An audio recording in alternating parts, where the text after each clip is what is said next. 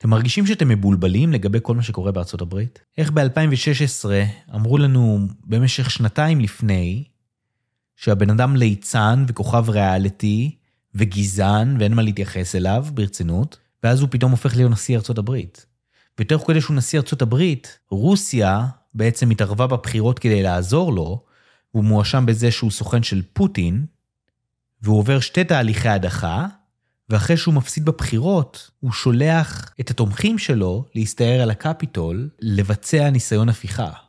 אבל מצד שלישי ומצד רביעי, אם כל זה קורה, אז למה הם מפחדים שהוא ירוץ שוב? מה זה משנה אם הוא ירוץ שוב? הרי מי יצביע לבן אדם שניסה לעשות ניסיון הפיכה? ולבן אדם גזען והומופוב, ושונא נשים, ושונא מיעוטים, ושונא יהודים, את כל זה הם אמרו לנו. אבל הם מפחדים שהוא ירוץ שוב. ואיך ביידן, אדם שלא מתפקד, שכל מי שאינו בראשו מבין שהבן אדם לא מתפקד, וזה כבר לא שאלה פוליטית, זה לא עניין של בעדו נגדו, אני, אין לי שום דבר נגדו, כי זה לא הוא שמקבל את ההחלטות, הבן אדם לא מתפקד. ואנחנו יודעים את זה, ואנחנו יודעים את זה כי אנחנו מכירים אנשים כאלה. אנחנו מכירים אנשים שעם הגיל יכולת התפקוד המוחית שלהם יורדת. אתה יכול להיות בעד אובמה או נגד אובמה, אבל אובמה מתפקד. אז איך ביידן, אדם שלא מתפקד, הפך להיות האדם החזק בעולם? ועוד מתכנן לרוץ שוב. ולמה הם כל כך אוהבים רובים? אם כל כמה חודשים יש להם עוד טבח ועוד טבח. מה הקטע שלהם עם רובים בכלל? למה זה קטע שייחודי לארצות הברית? יכול להיות שיש פה משהו שלא אומרים לנו? אז כן, המידע שאתם מקבלים מהתקשורת בישראל על כל מה שקורה בעולם ובמיוחד בארצות הברית, הוא מידע מוטה. לא משנה מה תהיה שטיפת המוח של התקשורת, ישנם הרבה אנשים בישראל, אולי רוב האנשים בישראל, יודעים מה הם מאמינים בו, במי הם בוחרים ובמי הם מאמינים ובאיזה ערכים הם מאמינים בישראל.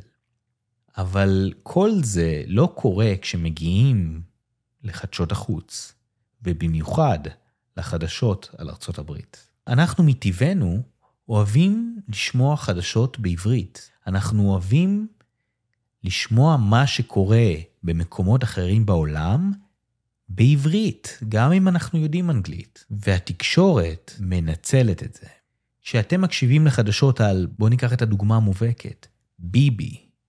כשאתם שומעים חדשות על ביבי, יש לכם את החדשות שאתם צופים בהן, ואז יש לכם את השכן שאומר מה הוא חושב, והאח שאומר מה הוא חושב, וחדשות בעד ביבי וחדשות נגד ביבי, ומה שביבי יש לו לומר, ומה שיש למירי רגב לומר, ומה שיש להרבה אנשים לומר. כשאתם צופים בחדשות החוץ, הם יודעים שאתם רוצים להקשיב לחדשות בעברית. הם יודעים שאתם לא באמת הולכים להיכנס לתוך הפרטים על מה שקורה במדינות אחרות. והם לוקחים את המידע על מה שקורה בארצות הברית, ומעצבים אותו וחותכים אותו ומקשטים אותו בצורה שתתאים לנרטיב ולאג'נדה שהם מנסים להעביר לכם על מה שקורה בארץ. שקר אחרי שקר, חרטא אחרי חרטא. הכל לא נכון.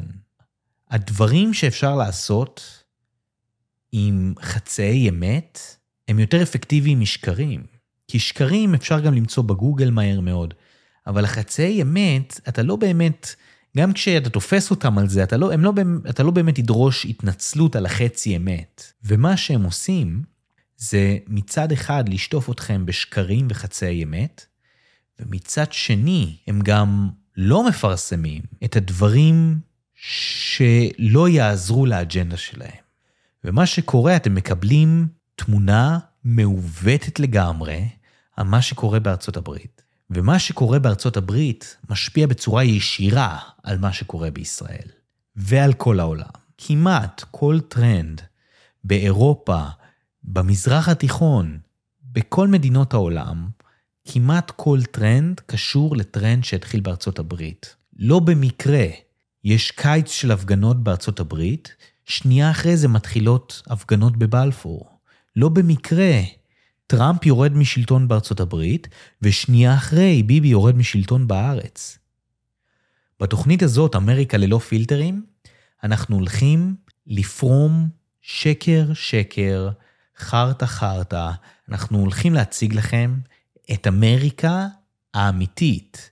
ומה שחשוב לי זה שיהיה לכם, לישראלים בישראל ולישראלים בארצות הברית, מקור חדשות בעברית על מה שבאמת קורה בארצות הברית. like, subscribe, share, בואו ניתן קונטרה לסיקור עם האג'נדה והנרטיב הברור של התקשורת בישראל לגבי מה שקורה בארצות הברית, ונעשה את זה מנקודת מבט פטריוטית של אנשים שאוהבים את ישראל ואת ארצות הברית.